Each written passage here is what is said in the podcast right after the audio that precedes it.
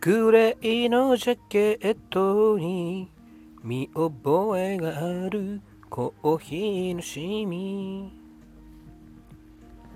ようこそカフェ陽一へ。ご機嫌いかがですか？陽一です。この時間は僕陽一がゆるいトークをお届けする12分間になっております。どうぞ最後までお付き合いよろしくお願いします。はい、えー、11月の24日、えー、火曜日、えー、連休明けですね。はい。夕方えー、17時を回ったところです。えー、お久しぶりです。陽一です。昨日までね、えー、3連休だった方も多いかと思いますけど、皆さんいかがお過ごしだったでしょうか？えっ、ー、と、まあ、感染症の方が完全にもう第3波という感じでですね、えー、感染者数が広がってますので、えまあ、我慢の3連休だった方も多いんじゃないのかなと思います。えっ、と、僕も基本的にはステイホームな3日間でしたね。はい。まあ、えっ、ー、と、相変わらずですね、えー、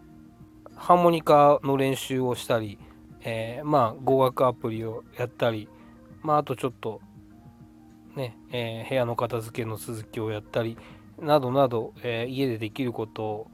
をやりながら過ごした3日間でした。で、なんかね、その中であのネットニュースでね、ちょっと面白い記事を見つけまして、えー、真夜中のドアっていう曲知ってますかね、えーと、松原美樹さんという方の1978年の曲なんですね、えーと、作曲が林哲司さんなんですけども、えー、僕ね実はこの曲もともとすごい好きな曲なんですよ。あのリアルタイムで78年の時には聞いてないんですがまあ後でちょっと話しますけどもちょひょんなきっかけからすごく好きになった曲で、えー、それがなんかあの今あの結構ねアメリカとかヨーロッパとかで、えー、山下達郎さんとか竹内まりやさんとか、えー、その日本のその70年代80年代ぐらいのポップミュージック当時ニューミュージックって言われてたんですけどね今シティポップという名前で、えー、すごく、え海外で売れてるらしいんですが、えこの松原美樹さんの、え真夜中のドア」という曲がえー、東南アジアを中心に、えー、アメリカを含めて、えー、世界のいろんな国で、え配信の再生回数がものすごく多くて、えなんか配信のチャートでなんか上位の方に入ってる国がたくさんあるっていう、え記事を見てもですねこれなんかすげえなって思ったんですけども、えすごくねいい曲なんですよね。あのかっこいいんですよ。あの全然古くなくってあのまあアメリカとかヨーロッパでねあのその日本のシティポップが流行ってるっていうのもなんかおしゃれだみたいな感じで、えー、見直されてるみたいなんですけれども、うん、この曲もすごいおしゃれな曲で、えー、かっこいいんですよね。なんか、うん、なんかね一言で言うとおしゃれな曲なんですよね。あの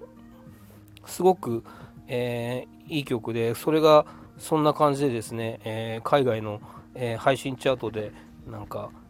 えいろんなところで上位に行ってるっていうのを読んでおおって思ったんですけども、え僕はねこれねえっ、と原曲じゃなくてね、えーと、僕が CD で持ってるのは、えっ、ー、とコグニートの、えっ、ー、とワンネーションっていう日本のソーポップスを、えー、リミックスした、えー、アルバムがあってその中のね「真夜中の童話」がすごくかっこよくて好きなんですけどもでもその原曲もね本当にあの78年の邦楽とは思えないと言ったら失礼ですけどもまあ当時結構おしゃれな曲あったんでしょうね、えー、すごいおしゃれな曲で大好きな曲なんで、えー、よかったらね是非あの皆さんも、えー、ほんと配信とかであの聴けるんで、えー、聞いてみてほしいななんていうふうに思うんですが。でえっ、ー、と僕がこの曲を知ったのはもう大人になってからなんですよね。えっ、ー、と20代の時にお付き合いしてた子が、えー、カラオケでよくこの曲を歌ったんですね。で、その子はなんかお父さんと仲が良くって、お父さんとなんかスナックに飲みに行ったりして、で、なんかそのスナックの常連のおじさんとかにも可愛がってもらって昔の歌謡曲をなんか歌うとおじさんたちが喜ぶんで昔の歌謡曲に詳しくなったみたいなことを言っててでこの歌詞にですね僕があの冒頭で、えー、音痴の僕が、えー、ワンフレーズだけ歌った、えーとグレーのジャケットに見覚えがあるコーヒーのシミという歌詞があるんですが、えー、当時僕が会社員で働いてたんで、えー、スーツだったんですよね。スーツ生活だったんですけども、えー、ただ僕あのなんか紺とか黒とかを着るのがあんまり好きじゃなくってあのグレーのチェックのスーツをがお気に入りで、えー、グレーのチェックのスーツを着てることが多かったんですよ。でところが僕はですねあのどんくさくってですねよく食べ物を飲み物をですねこぼして服につけてまあいろんな人にまたっておいおいって突っ込まれてたんですけどもあので僕コーヒーが好きなんでよくコーヒーをこぼしてたんですよねでなんでえっ、ー、とグレーのジャケットにあのコーヒーのシミがついてることが多くて、えー、そんでなんかその時その子があの陽一の曲があるよって。陽一の曲この間あのおあの覚えたって言って、えー、歌ったのが、えー、この曲なんですね。あのねグレーのジャケットにコーヒーのシミだってとか言って、えー、からかわれて聞いてふざけんなよとかって言ってたんですふざけんなよって言ってたんですけどすごいいい歌だなと思って、えー、その時に好きになってでまあ原曲も好きだったんですけどそのねあのインコグニートのリミックスのやつがすごいかっこよくってあの全然その記事を読んで思い出すっていうんじゃなくて普通にあのちょっと前とかにもあの引っ張り出して聴いてた曲なんでおおっていう感じでですねあのちょっとびっくりしたニュースでしたはいそんな感じでですねえー、真夜中のドアという曲おすすめですっていう話でした。はい。それでですね、えっ、ー、と、わけでですね、えっ、ー、と、まあ、あの、3連休はね、僕はあの、基本ステイホームな、えー、お休みを過ごしてたんですが、今日からちょっとね、自分的に楽しみなことがありまして、えー、サッカーのね、ACL っていうあのアジアのチャンピオンズリーグというのがですね、えー、春先に数試合やった後に、えー、まあ感染症の関係で、えー、中断してたのがですね今日から、えー、そのアジアチャンピオンズリーグの試合が、えー、再開されるんですよで、えー、今日はですねあの FC 東京の試合がこの後7時からありますので、えー、めちゃめちゃ楽しみにしてたんですね。で、これがですね、えー、と本来だったら、まあその、東アジアの方で、えー、まあ日本と韓国のチームがやったり、日本と中国のチームがやったり、日本チームとオーストラリアのチームがやったりっていうのをこうホームアンドアウェーで繰り返して、で、まあその東アジアで勝ち上がったチームと、西アジアで勝ち上がったチームがこう決勝で戦うっていうものなんですけど、えー、まあ日程がぎゅーっと詰まっちゃったんで、えー、中立地の、えー、短期集中一斉開催ということでですね、えー、中東のカタールで、えー、その東アジアの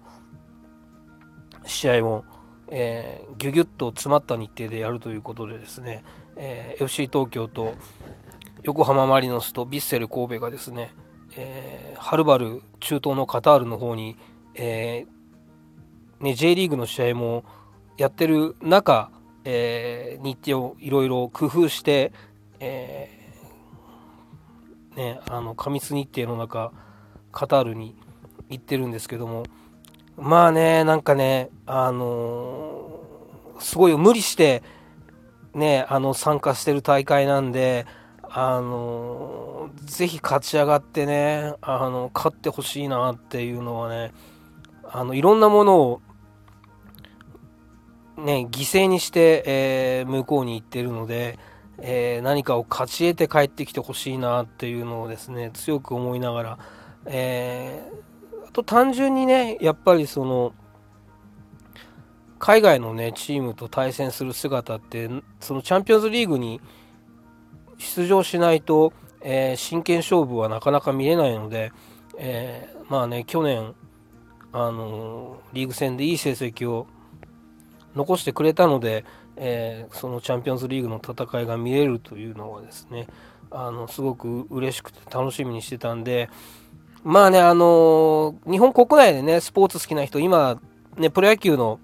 あの日本シリーズの方が、えー、メインなんでしょうが僕的にはこのね ACL の再開っていうのを本当に待ってたので今日すごく楽しみで見たいなと思うんですが、えー、テレビ中継が CS しかないのでですねえー、うちは CS は入らないので、えー、CS が